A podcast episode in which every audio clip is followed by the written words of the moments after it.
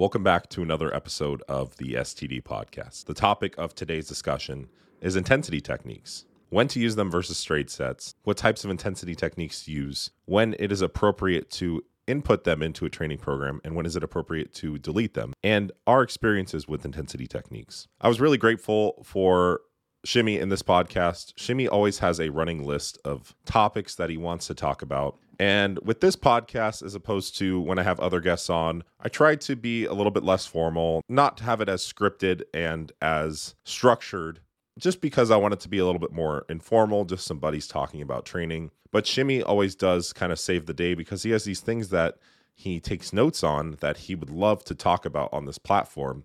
And this ended up being a really, really great discussion. So I'm really grateful for him for that. I hope you enjoy the podcast. We're up to one review on our listening platform. So if you have some time and you like the podcast, please leave us a review on your favorite listening platform. If you're on YouTube, subscribe, like, comment. And if you're on social, I always do appreciate when you share, especially on Instagram stories. Thanks for listening. So I wanted to talk about the use case of intensity techniques and a 1A, 1B point to that. The fact that I think people use intensity techniques as a way of stiff arming is actually the text that I use in the reel that I posted today of stiff arming high quality technique and good use of effort. They will band aid the fact that straight sets are boring, straight sets are hard, and that maybe they don't train as hard or as of high quality as they should by using intensity techniques. And you see this a ton with personal trainers and online coaches when it comes to programming, when they want to sound smart.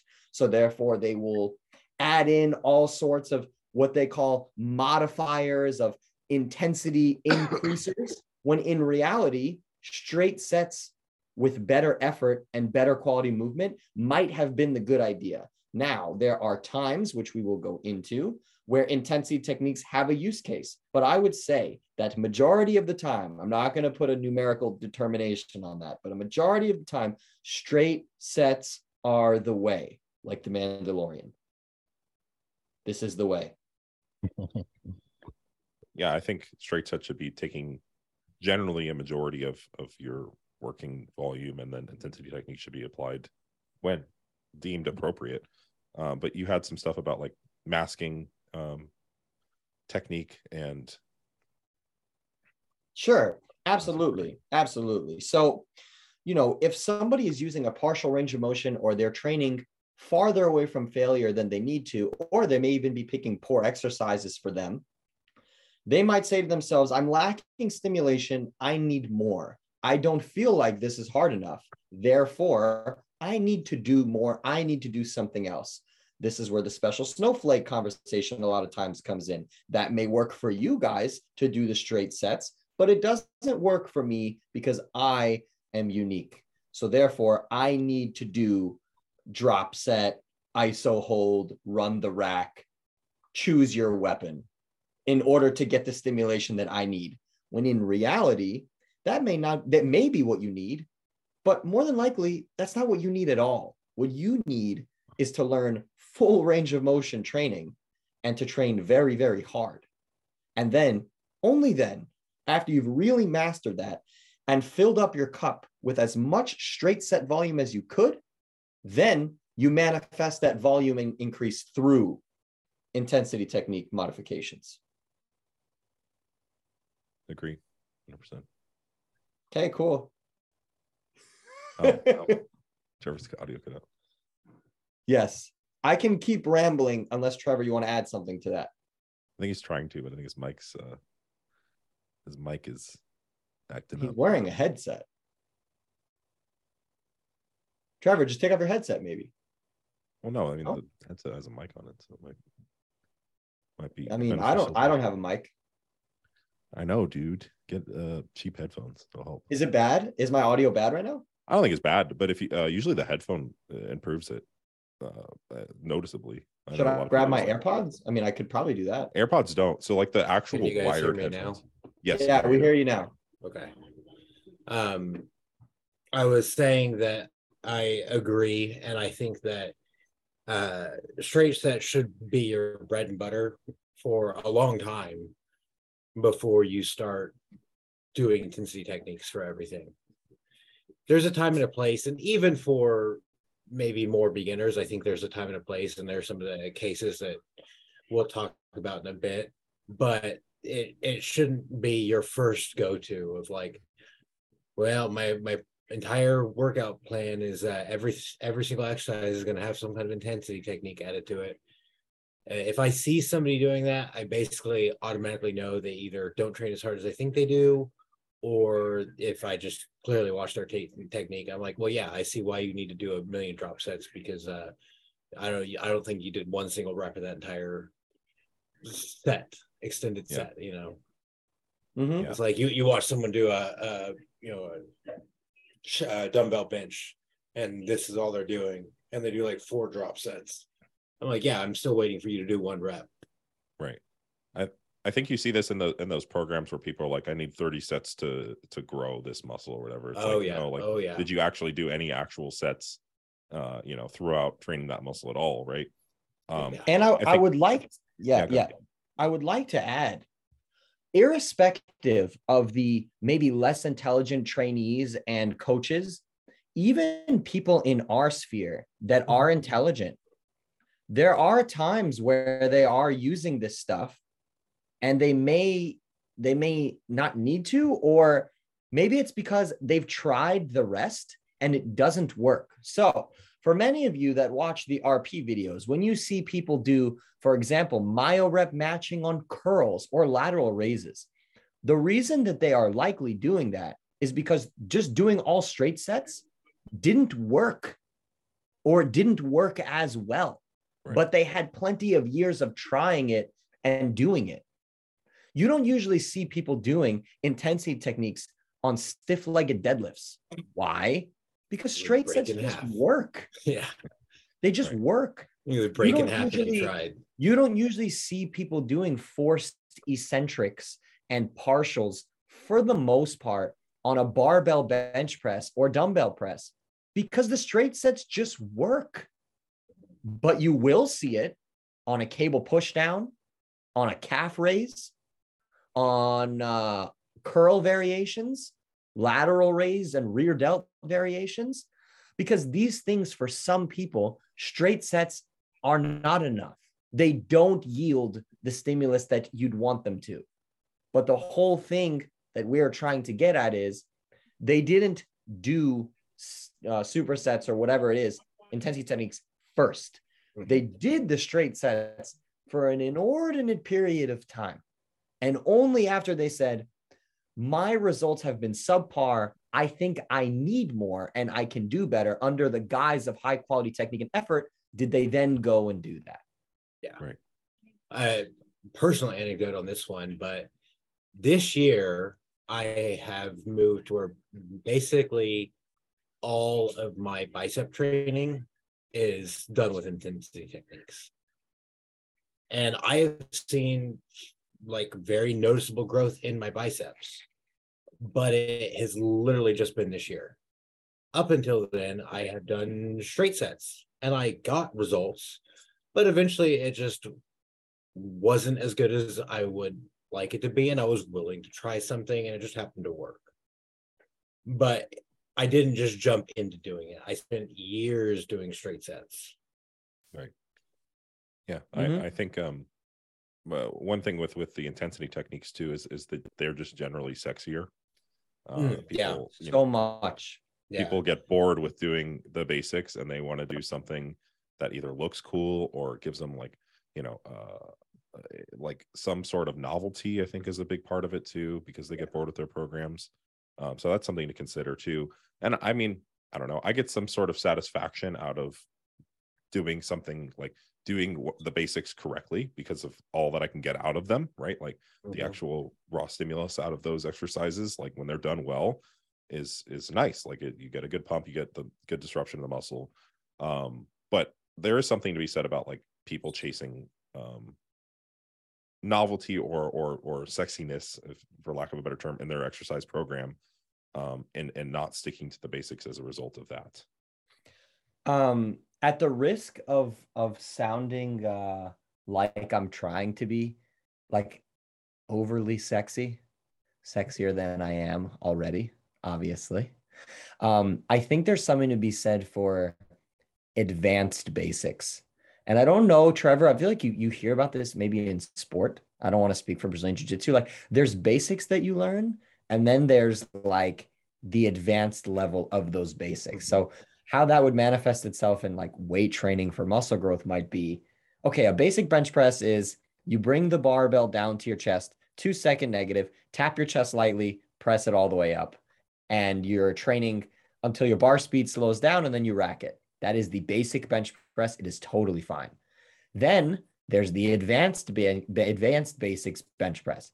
You have a slower eccentric, you have a full pause, and you're going to failure or close, or maybe using a cambered bar, right? So there's like there's the basics, like you're saying, which are totally cool to learn, and then there's the advanced basics. Or maybe I just made that up. I, it's very, very possible that I just made that up. No, I think um, there's something to that. If you like, so if you look at like a whole training career as a beginner, like you never even actually have to go to failure. So just learning that basic bench press of like, you know, basic decent technique, racket when the bar slows down, you're good. You're going to grow off that. And then as you get through the intermediate, early intermediate, and into the late intermediate stage before you get to advance, you have to learn to take that, you know, basic technique and to refine it and then to maintain it while you're giving 100% effort. And this is where a lot of people shit to bed. Either they are unable or unwilling to give the effort, or unable or unwilling to give the effort with the technique. Mm-hmm. Mm-hmm. I think we're onto something here, fellas. I really do.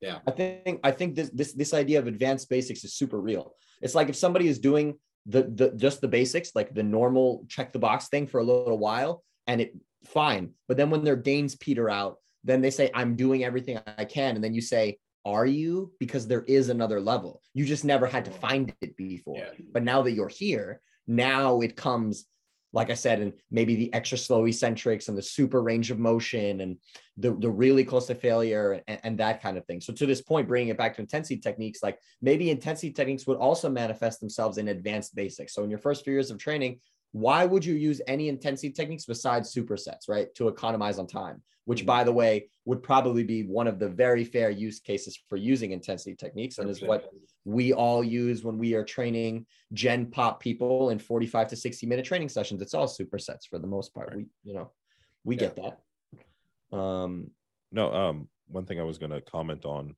is that I think for advanced trainees too, um, sometimes they feel like they've already maximized uh, because they're advanced. Like uh, sometimes I will get more advanced clients, and um, you know, you make, you know, here's a way that you can improve your bench press, right? But uh, sometimes there's a little bit of pushback because they have been doing that technique for a while now. It's established yeah. neurally, you know, it's it's something that they a pattern that they've learned. Um, and maybe there is a, a, part of the ego attached to the way they, they perform that at this point too. So now, then also, I think something to consider is is just having an open mind. Uh, you know, like uh, I was thinking when you were mentioning bench press, like maybe a little bit more of an advanced technique are those techniques that improve my mouse connection marginally, improve, um, you know, a cue that might like like uh, that I didn't start using recently until recently was like trying to touch my chest to the bar, which you know, in that you know, if you already retracted and depressed, you're probably getting the most out of it. But if you can get just a little bit more of that stretch, like maybe that's you know that'll make a difference, right? Um, so I think those things are, are really important in, in, keeping an open mind as you become more advanced uh, to these not to get too off track, but um, yeah, I think that's something that's important. Yeah, I, I think that you, in order to truly become advanced, you almost have to have an open mind because in my mind to truly get advanced is when like you really are doing everything you can and it is still difficult to come by gains yeah. if you tell me like oh, I'm advanced, and I look at you and I watch you through one training session and I see, you know, 10 different things that you can do to improve your training. In my mind, you're not advanced because you aren't doing everything you can. Love that. You are that. you are leaving things on the table that you could easily be implementing and doing that would improve your training and improve your results you're just not doing them whether it's because of ignorance because you don't know or because of ego that you don't want to change I love that. great examples at that full rom uh, meetup. Like one, I was trying to ask a lot of questions, but I, for example, like my good morning, like you guys looked at it and you were like, okay, like this is pretty good. And then you just told me knees back. And that was like the one cue that I was like just missing. And Mhm. it just, it, it made a, a huge difference in the amount of stimulus I get in any of those types of, of uh, variations, hip hinge variations. Yeah. Uh, This this is something that I actually uh have really experienced this year and it's I understand not everyone has the opportunity to be able to have this, but a training partner can become invaluable. Um, especially as you get more advanced, is to have somebody who you trust on a similar level as you, ideally, that can be there in those moments when you are pushing that set and really, really getting close to failure to give you those like singular cues. Yeah. That's why Dylan's Um, moving to Florida. That's right, Dylan. Shit, man. I just got settled in Arizona. I'm kidding. I'm kidding. Yeah, I need. I would like to visit Arizona. I really would, and I would like to say in the Yeah. next six months I will come visit because I've never been. I'd really like That'd to. be awesome. I would like to as well, but not in six months because it's going to be hell on earth. Oh yeah, I like the heat, so I'm cool with it. Yeah. I live in Um, yeah, Trevor, I think to what you just said, I actually I remember Mike uh talking about this at, at one point. I don't remember what the context was. Um, but you guys consume all the content like I do, so you'll you'll probably remember. Whereas like when you're advanced, do you really think that when someone else is watching you, like they're gonna come up to you and give you some random cue that you didn't already think of? Like, dude, if you're you're advanced, you think about every single little detail, every nuance all the time. You think random Joe's gonna come and give me like a gotcha, like you fucking idiot? Like, you know what I mean? Like, yeah. I've thought about this and studied well more than you have. Yeah. You know what I mean? Um, so it's like, I mean, I don't get this because I don't really have a big following, but like if I posted, let's just say a squat video, and it's like, hey man, like, how does that feel on your knees? Like, how do you think it feels? It feels amazing because this is how I like this is what I do, you know, or it'd be like, hey, I think you'd get more chest stimulation if you just like put your elbow out a little bit more, like, oh, really? Oh, you- you think so? Like, Yeah. Well, I would, No, but it, and you'll, uh, you'll get that. Counter to that is I I would respect it if it was a colleague who I know knows their shit. Like if Trevor was Sure. coming on my shit sure, and be sure, like, sure, fix your course. posture, I'd be like, okay, I'm listening to him. Yeah, Yeah. and that's that's a completely different thing. It's you Right. know the random Joe, and have, Yes, you- yeah, I'm sure you've gotten that before, either on YouTube or Instagram, where some random person. Well, I mean, it's like leg press. I'm sure you've gotten it, like, time. oh, you shouldn't go that low, or oh, don't walk out your knees. I remember the first when uh when I first started doing uh the shoulder flexion for barbell curls Yeah, on uh on I posted it on TikTok and I got Oh, so much shit for it. It was so funny. it's because TikTok is a dumpster fire.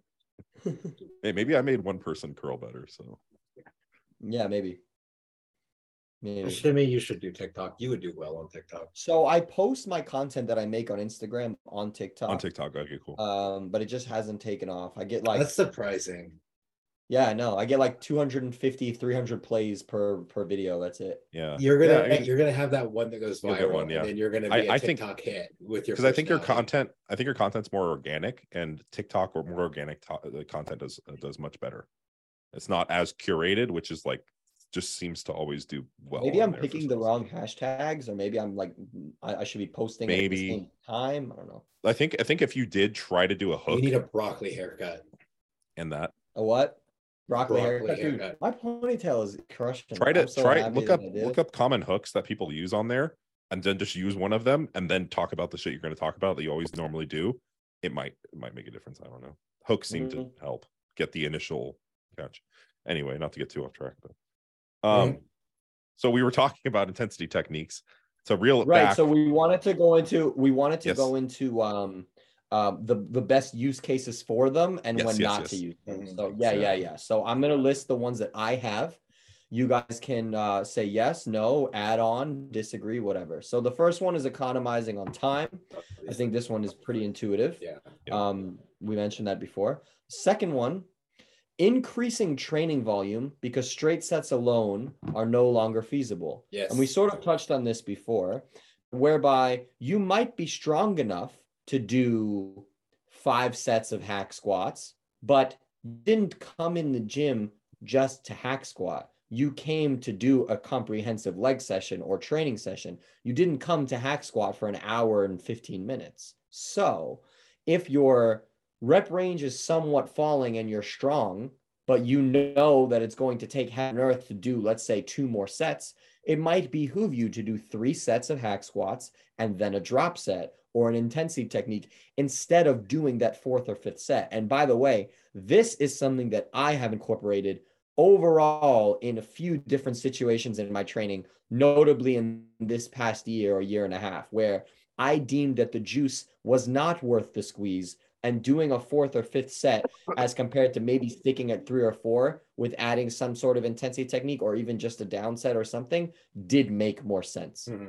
And Dylan, I feel like this would apply to you, especially as you're getting bigger and your strength is becoming more and more exotic, that doing more of the straight sets, especially with compound movements, even though you can do it and pharmacologically you're able to handle it, it may not just make sense to do it. Yeah. Yeah, I mean a number of things. Like one, I'm just going to be in the gym for so long with the volume yeah. and and then and then you know maybe maybe an, uh, a given lift is if it's a straight set per set is more fatiguing. Um, so it's like how much can I tolerate and have like actual uh, good volume that isn't junk volume. You know, like how long can I be in the gym for if I need to do five sets of biceps, five sets of or ten sets of back. You know, uh, this many sets of calves, whatever else I need to improve on.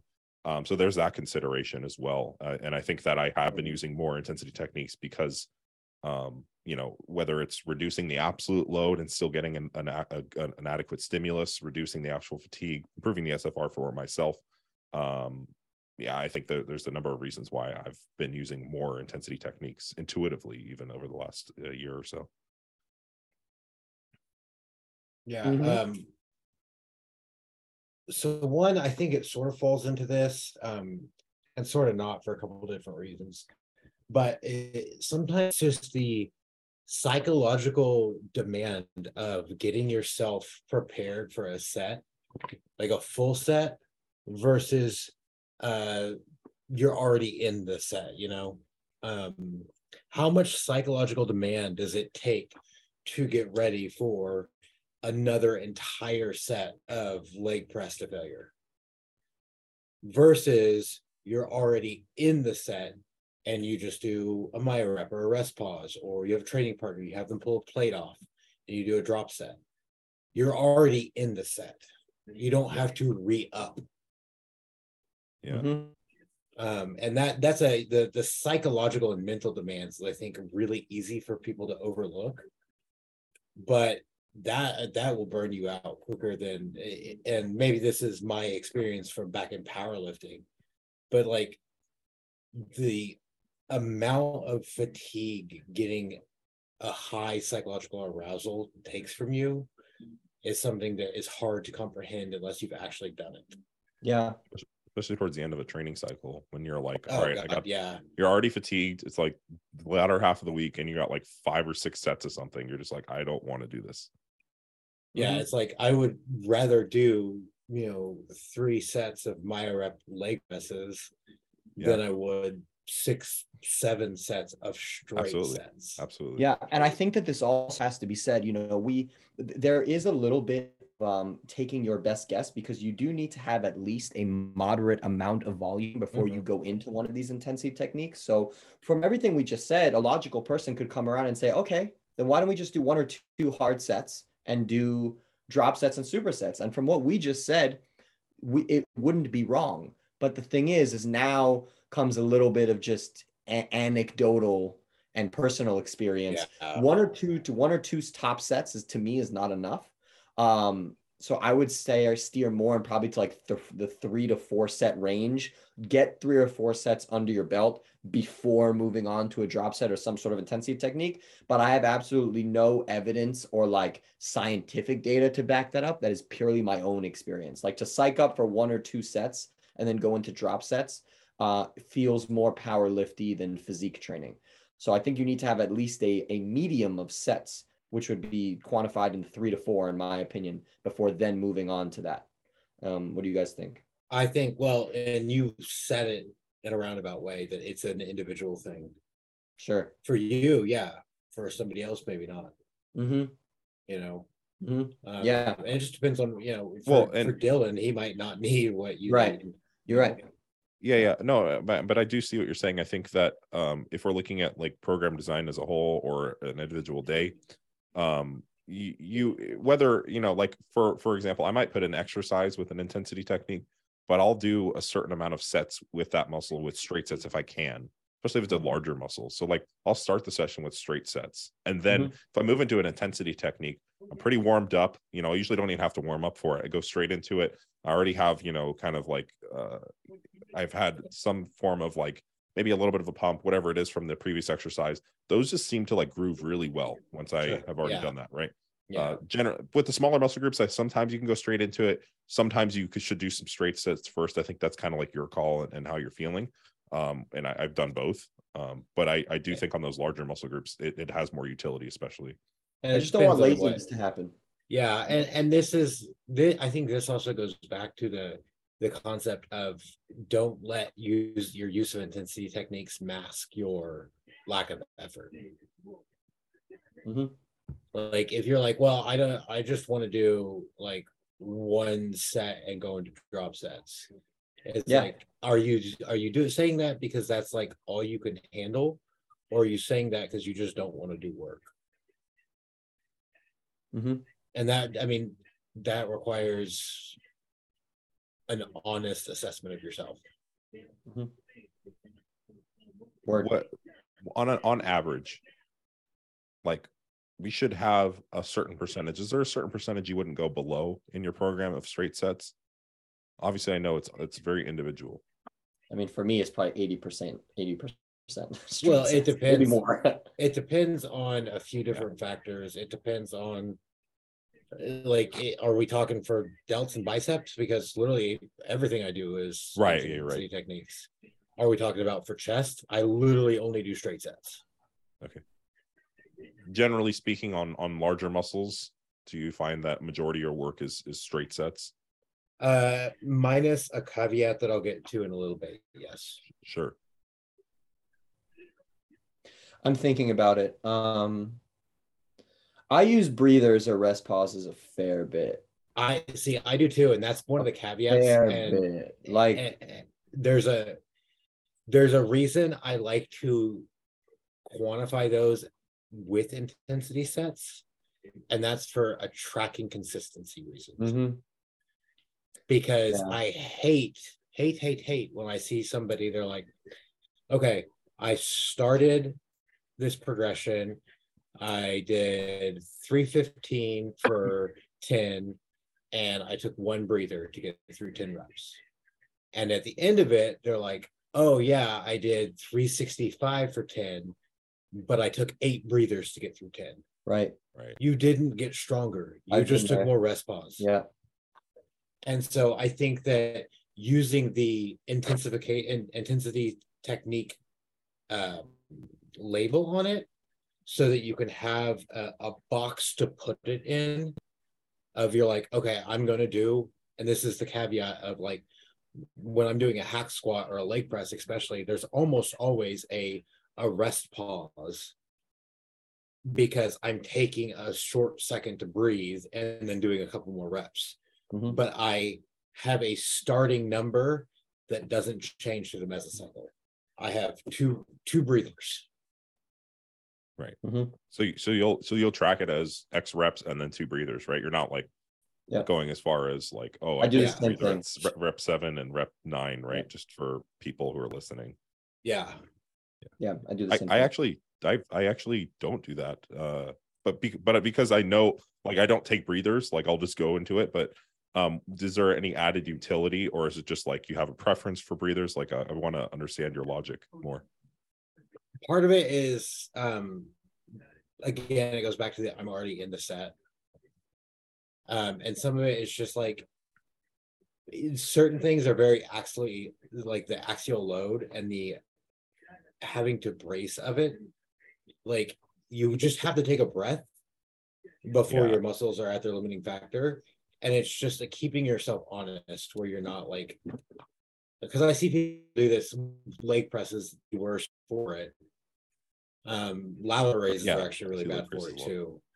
Right. Um, where they're like, you know, they're again, they're saying, well, I'm doing, you know, 20, 30, 40 more pounds, or I'm doing, you know, three, five, six, ten more reps. But it's like you literally just added, you went from taking one breather, rest pause, myo rep, whatever you want to call it, to taking eight.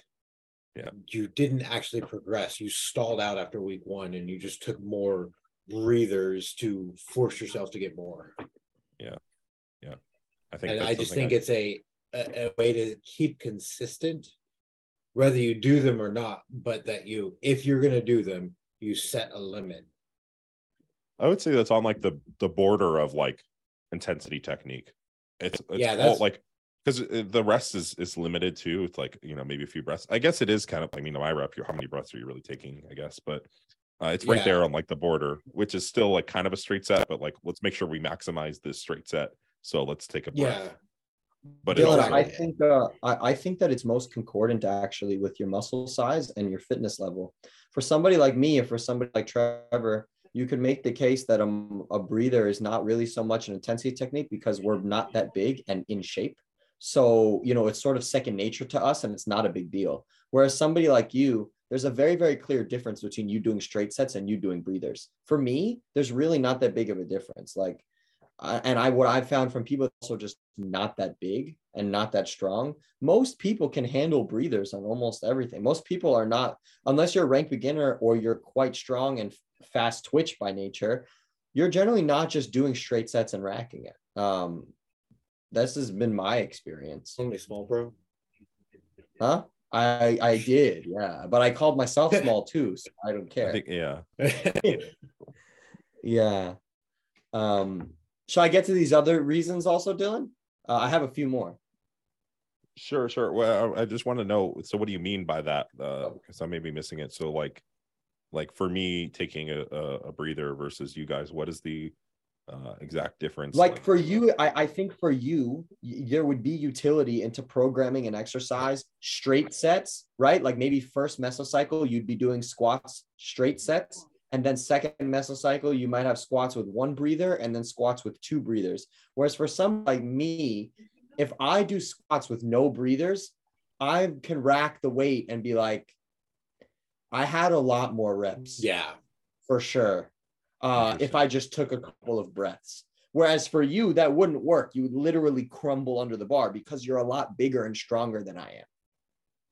yeah, I guess I guess from anecdotal experience, I don't feel like I let leave a lot. Like I feel like if I take a breather, like on leg press, and I've already gone close to failure, I'll do like one rep, and then I'll be like, all right, I'm done. Correct. That's exactly it. That's exactly it. And that's why this is individual. that difference. is If actually you- a really good point. yes. If you take the breather, yeah. yeah, if you take the breather and you feel like it doesn't matter, then it doesn't. And for you, it's basically the same. Whereas for Trevor and I, if I take a breather, I can get three more reps, probably, or four. yeah that and that's actually now that now that you say it that way i i Yeah. kind of get it more and i've actually noticed that where the stronger bigger and stronger i get the less i do Yeah. Okay. whereas before it would be like i would do like hack squats i would do you know 12 reps and i would take like three to five breaths and i would do like four or five more reps. Now it's like 12 reps of you know four or five breaths one two reps. One is if i interesting. don't get buried. This is interesting looking back because I remember um, not having a standard for the way in which I performed reps before I did all this, and uh, realizing that like I was just having a really hard time when I started tracking because I would be like I did like five more or less than last week because I didn't have that standardization of technique um uh in, in, in between reps well, i mean not technique breaths like uh, actual time rested like on a leg press and it made a, a much larger difference and i remember being so frustrated like shoulder raises were was another one being so frustrated like why did I do five more reps or five less reps than last week? Uh, that makes a lot of Yep. sense in retrospect for sure. Mm-hmm. Mm-hmm. Um, Yeah, so what, what like i other said points? lateral raise is another one Yeah, yeah, no, I remember. I, I remember doing like John Meadows programs and like trying to track it, and it was just like I just didn't know when to stop. I was like, and then I would take a breath, keep going, just like just be there forever. Shimmy, there were some other things uh, uh, that you wanted to mention about. Um, yeah. So the next one is limited limited gym equipment, which seems quite intuitive. If you don't have a lot of gym equipment and you need to find ways to make things harder and seek variation, then the use of intensity techniques would probably be a good idea. Mm-hmm. I feel like that's that's quite obvious. Yeah. Um, at the end of a cut or at the end of a mass, when you really just have to throw everything there because you're about to go into a, a lower volume phase. So probably for most people, your first mesocycle of anything, whether it's massing or dieting, should be straight sets. Your second mesocycle is dealer's choice. And your third or fourth mesocycle, if you're going to go there, will probably have a lot more intensity techniques thrown in. Um, and this is just that's what I was getting at. I don't know if yeah. you guys have anything to add there. I feel like we, we all agree with that. Yeah. Um, yeah. And the last one, I think that we talked about, I call it fatigue interference. You're strong enough to do several straight sets of an exercise, but fatigue often gets the better of you. So you add intensity techniques to make up for the volume. Yeah. I think we've kind of touched on this. Yeah. Yeah. yeah um, right. Shoot, I don't know if I'm gonna remember the one. I had a point in which it'll probably come to me later. Um,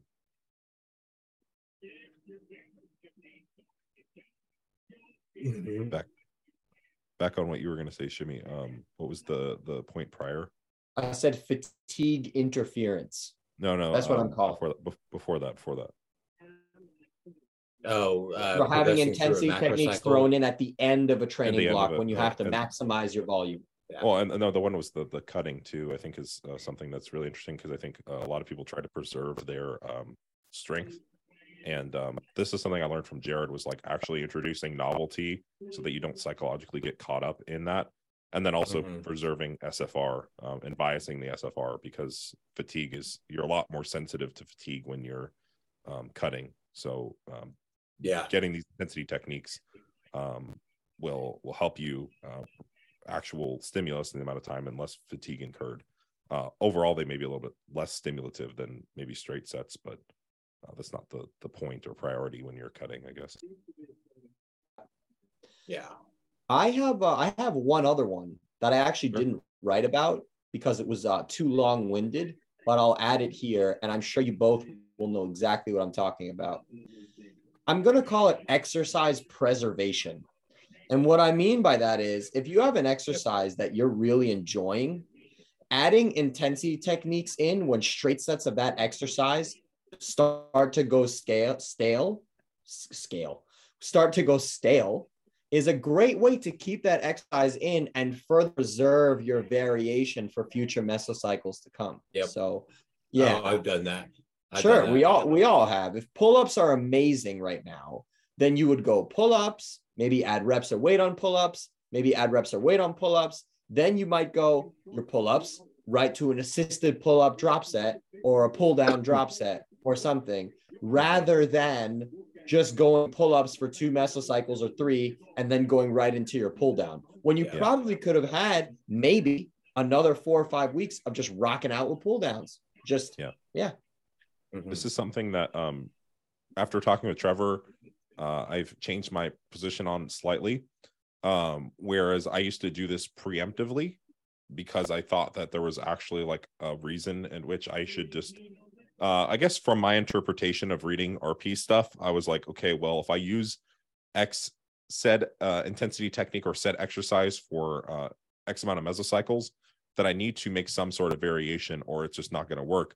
Uh, while that that may be true, I think that it really depends on your your individual like staleness proxies for that exercise, and you shouldn't just preemptively be like maybe you should especially if you know that that exercise may be getting stale and you maybe need to add in an intensity technique but you should also kind of assess a need somewhat like like you said like maybe there are two mesocycles where you do you know one with straight sets maybe one with with added load or or something along the lines but um actually looking for a need in which to add the variation um whether it's the exercise is not as stimulative as it was um or you're doing now you're you're after two mesocycles it's you you're t- it's taking you an excessive amount of sets to get a good stimulus um and then also if an intensity technique is working you know keeping it in for a little bit longer. I used to be like oh if i did my reps last meso i just need to get them out uh, and do something else but i think that there's some things that just continue to work and i just don't want to touch them if they are working. I don't think it was bad, Dylan, that you did that.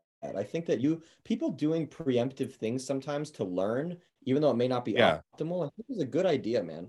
Because you Yeah, did it, right? Like, and then now you can sit back and say, ah, you know, that wasn't a good idea. But right right I, I mean, there, there's a caveat to that. yeah good well, You have many you have an open mind mindset like Dylan. Yeah, that's true. You you're being thoughtful about why you're doing it, and you're thinking about it, and you're judging it, and you're rating it. If you're just Right. doing it to doing it, you could make and you could make if you're just doing it to do it, it's like why why fix was not broken. yeah you could make the argument for Mm-hmm. deloads too like someone who who doesn't uh isn't able to to um really be introspective of fatigue levels and certain things like it's probably smart for that person to to deload at a certain amount of weeks same as if someone isn't very great at assessing if an exercise is stale or not and maybe just be smart for them to introduce that that novelty and uh preemptively. Yeah, uh, like like I did do that during prep more so because I was like I feel like my psychological state uh, would interfere with my ability to be completely objective or as objective as I can be about how these exercises are affecting me. So I'm just going to make variation and just know that you know and just just try to get as best stimulus as I can and that's that's that's that at the end of the day. Hundred percent. Mhm. Yeah. Yeah. There's there's certain times where it's like, you know, when you're deep in a deficit and your body fat's getting really low, it's like your your mind just doesn't work right at that point. Yeah. Yeah. And, I- I if, sometimes- if if if you don't know what that means, if you don't know what we're talking about when we say that, you just haven't gotten lane enough yet. Yeah yeah and i i know that and so i start even just in my daily life like trying to be aware of that and and even in my training you know in my process whatever it can be is like knowing that maybe i should not put some of this subjective stuff on me because i'm not going to be the best at interpreting it especially when it's in my face i'm like in the workout doing it i'm tired i want to go home whatever it might be you could screw up your rating a little bit so Yeah. Shimmy, is there anything you want else you wanted to say about intensity techniques while we're on the topic? I mean, I could add on like what is what is not good justification for intensity Sure. techniques. I think that yeah, I was I was literally just thinking about a few. So But I feel like it's all intuitive, right? So number one, It because mean it's that fun, that's it's not a good to talk idea. Number one, because it's fun is not a good idea. Number two, because you're parroting other people, that's not a good idea. Um, what else did I write? Hold on. What did I write? Let me let me go and quote myself. Um, Trevor, if you have a good one, I mean, shoot it, because the ones that the ones that I have are all intuitive. Uh, don't let fatigue make you a bitch, and that be the reason you do. it. Yeah. Um, and by that, it's like if you're progressing like perfectly fine, and you just kind of feel like shit. Granted, there's a time and a place for everything, but don't be like, oh, I'm really tired. So instead of doing my, you know, four sets of bench, I'm just gonna do a couple of drop sets and call it good. Yeah. Why? I had that too to progress. combat to combat boredom. Yeah, it's same. It's similar thing as boredom. It's like, you know, While you're like- on that, okay, continue your thought, but I wanted to say something after you're done. but it's just like if, if you are progressing and you you know you do your first set and you added five pounds and a rep you are not so fatigued that you need to just do a drop set instead of doing your other three sets. One thing that I wanted to add is that was that was the point. when you're traveling, um, maybe a time in which you would use these, right? Because this is something that yes yes that's I used to be like, I used to be like, oh, I need to do my routine that I designed and I can't deviate it from it. But it's like, I don't want to spend, if I'm with friends or family, spend two hours doing a workout. Uh, you know, whether whatever whatever I'm doing, it's just like taking two hours while you're maybe on vacation or doing work or whatever it might be is is a lot of time. So when might we introduce these uh intensity techniques and how would we introduce them for for travel as well Shimmy, do you have any thoughts on this? I know you do. Yeah, I do. I was uh, being courteous to let you go first, but I'm very happy to go first. Oh, I know you have Um, thoughts on this. Yeah, I do. So my first thought is uh, I'll go Trevor on you. My first thought is I'm just going to project what I think, and what I think is that if you're traveling, just like don't worry about it. And if you don't train, don't train. And if you do get in the gym, like just don't train super hard, don't train super easy, and you'll be fine. And um, largely doesn't matter. Um, that's my first thought, and that's what I do because I used to be very on it, uh, unnecessarily pedantic, like Dylan just referenced, and have to find the gym that's got my specific thing, go to that specific place, and um, I, I just generally don't do that as much as I used to. I'm not perfect, and I still have that in me. I still have that like pedantic demon devil in me. Sure, devil, devil's in me. Mama, he's the devil. Um, Oh, thank you. Oh my God. No, Uh. Colonel Sanders, you're wrong. Mama's right.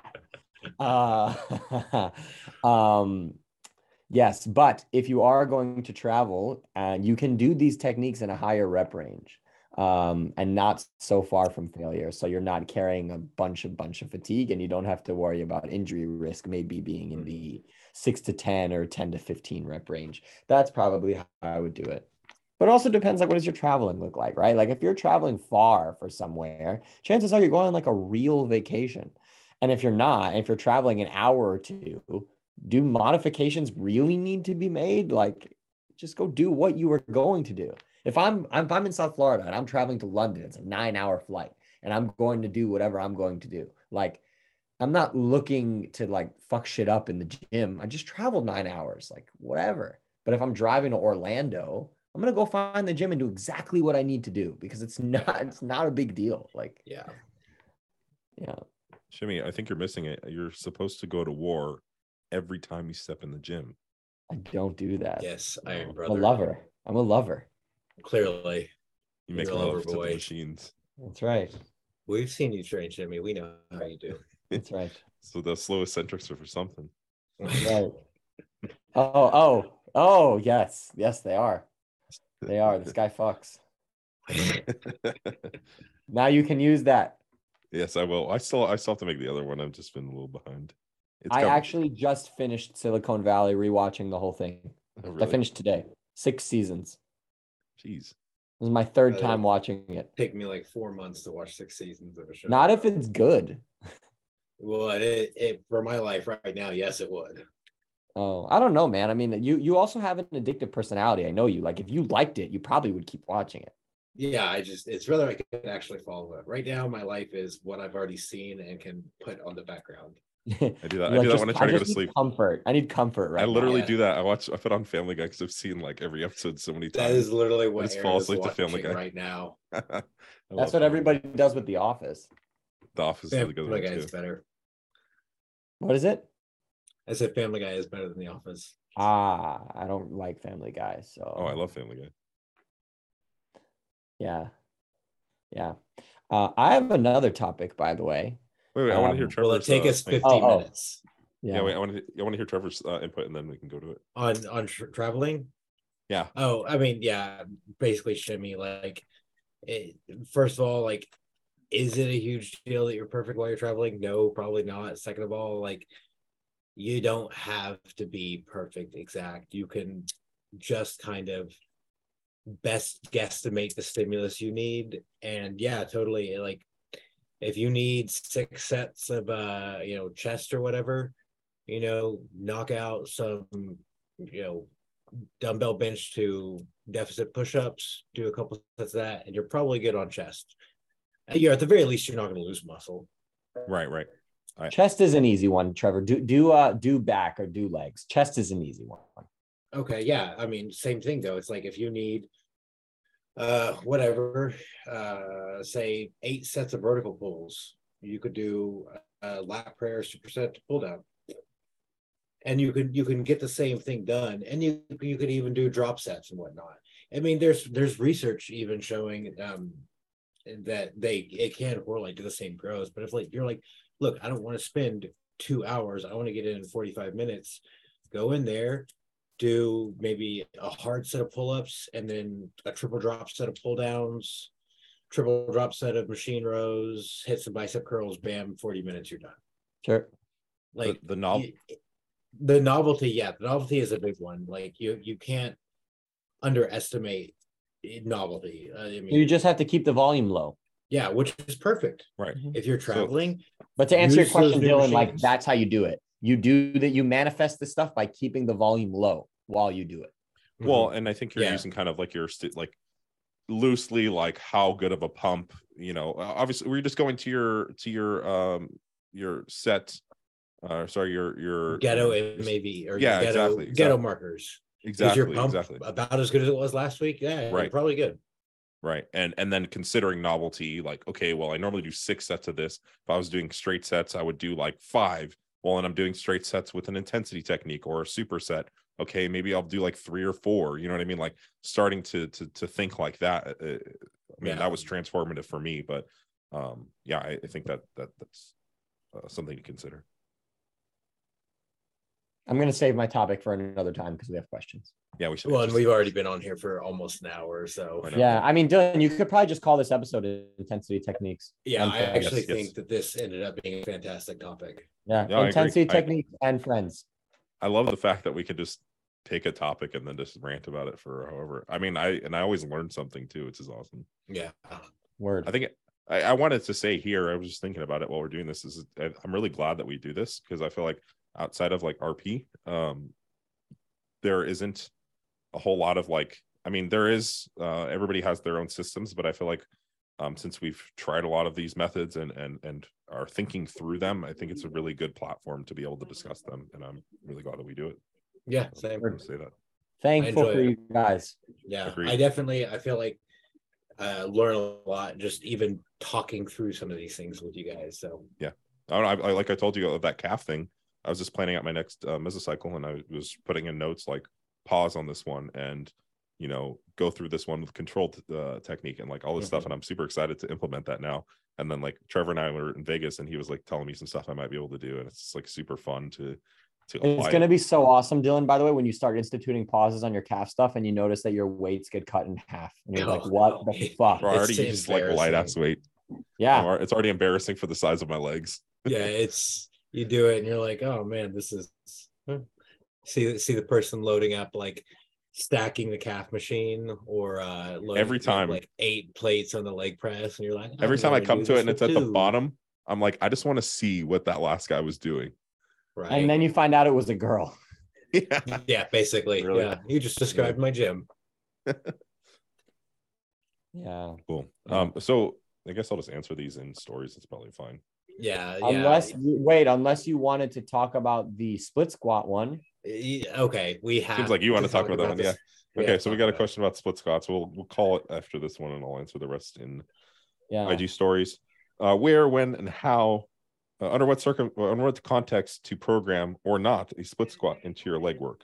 Are you a When you hate yourself. Yeah. you, you so, program them when you hate yourself so so split squats rock when they're done properly in Mhm. the right context and for the right training age. Split squats go are very divisive, right? On the one hand, they get a really bad rap because people say, "Oh, they're so hard and they take so long to set up," and people in in our circles say the stimulus to fatigue ratio is so bad because the RSM is so high. Sure. But on the other hand, there are a lot of people that swear by them, and there are some people that say split squats are better than bipedal squatting. Uh, there's a large camp of people that really swear by that. Mhm. And I think that it's somewhere in the middle. And I think you just have to know when you're using them. So if you're a beginner or an early stage intermediate, so somebody with sub five years of training experience, I think split squats could be a great staple in your training as a leg movement. Dead serious. Like you could be doing them often and you're going to see amazing results. The caveat that I will say when you do them, uh, and this is a personal feeling, the front foot needs to be very, very elevated so you can generate a very big range of motion in the front leg. I am not such a fan of the forward leaning split squat. I know people do it. And it's do see a lot awkward have you ever tried it uh, I've actually programmed it for people when I didn't have the opportunity to um, have the front foot elevated. And I've also programmed it for girls um, to potentially emphasize a bit more glute, especially as a second movement, correct? Uh, but I would prefer not. I would Yeah. prefer to just have a very big front foot elevation. So just doing a regular split squat with your heel elevated in the back and then squatting down, I don't think is good enough. It will leave you wanting. But if you have a big front foot elevation, um, I think the movement is fantastic. Now, all of that being said, after your first five years of training, when you've generated some strength and some size, I think that then they can only be used as an intensity technique or as a very lighter variation at the end gonna- of I was gonna ask quad that. movement or as a uh, as a lighter quad movement yep on a glute ham day or after squatting and leg pressing i don't think doing them as a first movement for moderate rep range Oh, is God, a good no. idea No. now further to that point the only use case that i see is actually the one that i'm currently running that i love is if you're going to do them on a smith machine with a front foot elevation because now you don't have as much of an issue of stability because you're just in the machine. So if i was to put pen to paper on this first five years of training you can do them any way you want so long as your front foot is elevated i.e dumbbells free weight bar um, uh, yeah you could do that or smith machine. Afterwards it's either going to be very high rep Safety bar. range with dumbbells or straight sets with the smith machine and no use case for a barbell. That's my piece. Yeah, uh, so I I I agree. Um, I think split squats are probably the best glute exercise, bar none, in my opinion. Um, the i get it. The I, I get it. I get why you i can't say yes or no. I, I get it Um, in my in, and in my experience, both with myself and with clients, split squats are just hard to beat. Um, they're easy to set up. Uh, they're easy to perform, especially when you're talking about like teaching someone to do like a, a deficit sumo deadlift or a, a sumo squat compared to a split squat. Split squat's way easier. Right. From a learning perspective. Um, I do, I, I agree um, with your statement of like uh, beginner, early, intermediate. Yeah, you can, you can totally use it as like a primary exercise. Yeah. But as you get more advanced and you get bigger and stronger, I don't think it lends itself to that anymore. When like I do them second, like last in a session and can do like with a safety bar like 155 pounds. If I did them first, and that's for like 12 to 15 reps. it's a lot by the way If I did Yeah. them first in a session, I mean, I'd be doing it with well over 200. Yeah. And the, That does not sound like a good trade off anymore. Um, but if you're like, you know, at your freshest and strongest, you're using 70 pounds for a set of 13 or 14 reps. Per leg That's probably per, per yeah, leg per, per leg. Yeah, that's fine. Um, and so you know, I I agree with your. That was actually a very good point. One I don't I don't think I've never talked about, and I don't think I've seen many people talk about, but you brought a very good point there. Yeah. Um, is your training age plays a lot to it. So basically, to sum all this up, like Shimmy said, uh, beginner, early, intermediate, yeah, they're great. You can use them anywhere, and particularly if you want a big butt, I think they're awesome. big quads um, too man my quads get so sore from them oh yeah. My quads get more pretty than any other movement by the way Uh, see, for me, it's glutes. I mean, literally, like, I, I, funny story. I did, um, front and back foot elevated split squats, one set after an active rest phase, and my glutes were sore for ten days. yeah amazing And I literally, like, I couldn't squat and I couldn't hinge. My glutes were so sore. Yeah. I could not even be close to failure and just get ridiculously sore. Yeah, Like exactly. I've, I've had that happen before.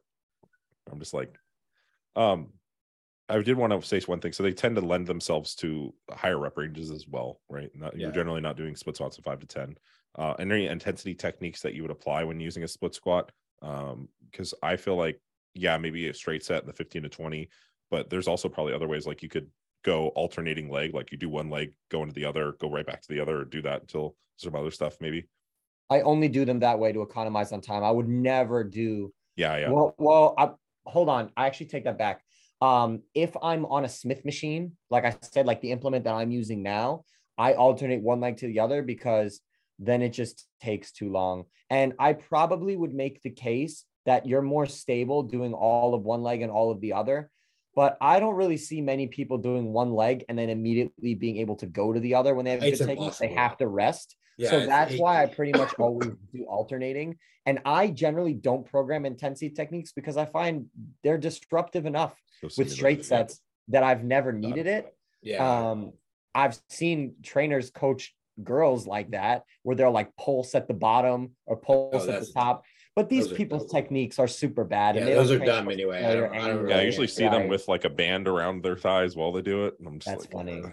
dumb as yeah shit. that that i that i i don't see and also when it comes to rep ranges likely because of the way that i do them right like Oogway from kung fu panda that's the turtle he's very wise if any of you guys have seen kung fu panda he's great Yeah, it's been a while. um yeah one of my favorite characters the point is because i do them fucking slow this is what i'm getting yeah, at yeah, yeah, yeah, yeah. um Time applying i'm tension. very i'm very constrained in the rep range that i do Okay. Yeah, uh, well, like I mean, you're yeah, doing- if you did a 20 rep set, set I mean, Not God, you would five minutes. It's not Like a possible. I line at do the- 10, line at the Smith machine for the next people to use. yeah, it's not possible. I, I do 10 to 15 steps per leg, and I can't do like I'm not gonna do any more than that. I'll be there for literally two and a half minutes each, like uh, Mm. for in the set. For the record, I think 10 to 15 per leg is probably the sweet spot for Oh, a yeah, split I squat. agree. Just in general, I don't think they're actually. I I think the cardio becomes too much of a limiting component if you're trying to do 25, 30 per leg. I think it's very much commiserate with the technique and tempo that you do, right? Like if someone was doing a three second eccentric with a pause, I and they did eight per leg, I'd be like, good set. Yeah, know? no, totally, But if, totally. like, I'm, yeah, I'm just saying in general, Right. when you're getting over that 15, if we're talking 20, 25, 30 reps per uh per leg in a set, I for me, you're gonna it's gonna take a lot for me to look at you and say, like, was it really your legs that gave out, or is your lungs just on fire? Yeah. Yeah. But yeah, I mean, if you're doing like slow and controlled, eight to 15, Sure. money, money zone. Can I say? Yeah. Can I say one thing? Uh, so I'll get get you guys out of here in a sec. But Oh I no, actually have a- we're not leaving yet because I have one other thing I want to bring up Oh. about this. but um when i do lunges or any of these variations um i feel like especially lunges and I, I don't mean to get too off topic but like i feel like i have a really hard time gauging failure but i feel like it's if i'm doing alternating especially uh, i get this on split squats sometimes too but i just the the rest in the the previous leg allows me to go forever yeah. how do i Uh, fix that Uh, you, I don't know. I don't have that problem. I literally can't stand up Oh. on some cases. I've literally actually. Now I not just feel like keep going. up. i'll keep adding weight keep going and i'm like now then, then eventually my low back or something I can offer I from the can weight. offer something for you. yeah yeah think please Of the, think of the position of your spine, meaning when you're starting, you're generally quite upright. Notice you? the degree of spinal bend, spinal flexion Okay. as the set progresses, Mhm. because you're obviously gradually shifting the load from glutes, quads, wherever to maybe more lower back. maybe yeah So if you I- notice that that you sort of have to like, for people that are watching, like you bend down to come up, you might want to call the set there for Yeah. technique standardization purposes. Uh, so I say like, I don't experience that. Whereas like, I don't experience where I can just But keep you've going and going, going. I experience exactly what Shimmy just said. okay okay Where it's maybe like my technique falls apart. I can continue to do reps, but it's it doesn't look like the same movement at a certain Right. point. Mm-hmm. Yeah. Yeah. I noticed with the sissy squats that I've been doing, if I just Mhm. stay upright, I'm doing like three reps after a hard leg Yeah. set. Yeah, But it's like just so it just annihilates my it's so painful. but that's only if you stay upright. You're not starting Yeah, to bend over, right? So that makes sense. Bend Mhm. over and shoot your hips up. I mean, but then it's Yeah. like, yeah, Exactly. your it's the, it's the working. hips shooting up. It's exactly that. Yeah. When Okay, you okay. notice that your hips are starting to shoot up, then you may want to conclude the set. No, Dylan, what I wanted to dig into real quick Yes, for the go ahead. people that are listening are maybe some some advanced cues within the movement to optimize the movement.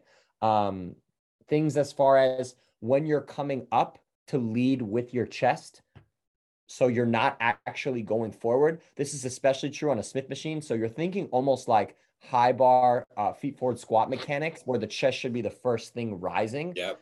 Correct. Instead of your hips. And I think a lot of people don't think of that. And also the pushing off the back leg gets a bad rap. A lot of people in our space, like the smarter people space, they will harp on keeping all of the weight in the front leg. And for the most part, I'm here for that. But I think when you take that too far, that almost becomes an exercise in like ballet where it's not going to happen. And a lunge is innately 50 50. You're trying to bias a little bit to the front leg, but I feel like there's back leg happening. There's back leg trying to happen. So, like, you need to let back leg happen in in in in some capacity. So like when you're at the bottom, I don't think pushing off the back leg a little bit is bad. Um maybe it's not going to be completely 50-50, but maybe it's 65-35. But if you're not pushing off the back leg at all, then you're going to be sacrificing stability and I don't like that. I agree. I literally tell people to not worry about it. Correct. Yeah. When you said about the cue with with the chest up, now if you were say wanted to bias a little bit more glute and you lean forward, like well, one, would you recommend doing that? And two, like at least what I see is that um say I want someone to potentially be more biased in that position, um, keeping them in that position and still having them lead with the chest because you could actually have your hips lead and you go like this, even if you're slightly bent over. Like you could do this, You- right? You could, you could, and I think that it's a fine technique, but from what I'm talking about, it's already so good for the glutes. Even if you're just staying upright as possible. correct. It's already think- so good. I think that that whole leaning forward for the glutes thing is kind of overdone. Yeah. And if you look at the hip angle that you create with just like not using a super short stride, you there is no way if you are not doing some super super short stride where your heel is like under your hip that you can stay upright and still not get just an insane glute stretch. yeah. Right. Yeah. I guess- And I like guess said, it- I programmed it for girls uh, in the past when I was limited on equipment. But for Yeah, the yeah. most part, That's a it's thing I've done. Yeah.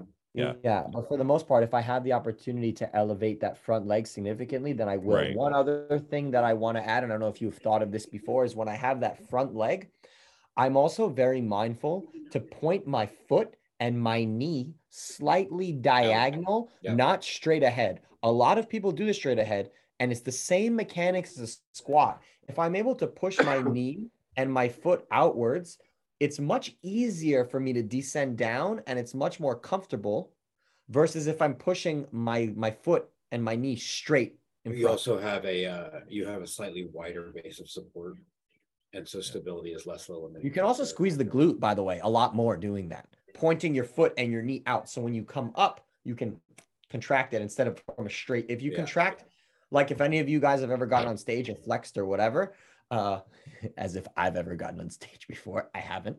Um, but if I was, flexing your glute with a straight foot is not nearly as easy as flexing Yeah. your glute when your foot and your knee is turned out. Yeah. Oh yeah, I agree, hundred percent.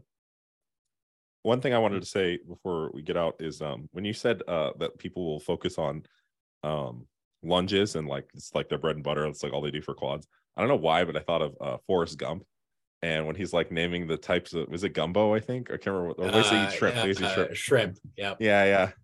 It's like uh uh uh split squat and heel elevated and back foot elevated and and lunges. Like that's what I was thinking of. I don't know why that popped in my head. Yeah. They're a badass exercise, man.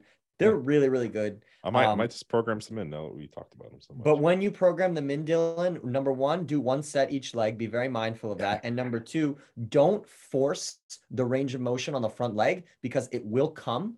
Uh, this is another lesson, I guess, for anybody looking. Um, like if you to ever see the way that I do it, I have literally four risers under a step. It's a big range of motion, but I didn't start there. Yeah. And chances are you won't either. So Yeah. you can start with just a small deficit in your front leg. And as you get used to it, you can increase the magnitude of the deficit in the front leg. Start with one set. I told him that. That was the first thing I said. Yeah. Yeah. No, just like as a rule of thumb, one set. Like for all the listeners. and if you think you could do more, one set. Yeah. Yeah. Which you Otherwise, you're If you do it right, you probably shouldn't think you should do one more. yeah. Yeah. Mhm. All right. Well, we'll get you guys out of here. Uh, this is a really great episode. I, I Dude, you're gonna really have the doing easiest timestamps of your life. There's like three timestamps. That's it. Yeah. yeah. Maybe I should get better about like the individual it, uh, subtopics in it. Uh, maybe I could do that. No, I don't think so. I literally think you have. Uh, you. By the way, you could turn the recording off, uh, well, Yes. unless you don't want to. All right. Bye, guys. Thank you. Hey, Subscribe. Bye. All that stuff. Yeah.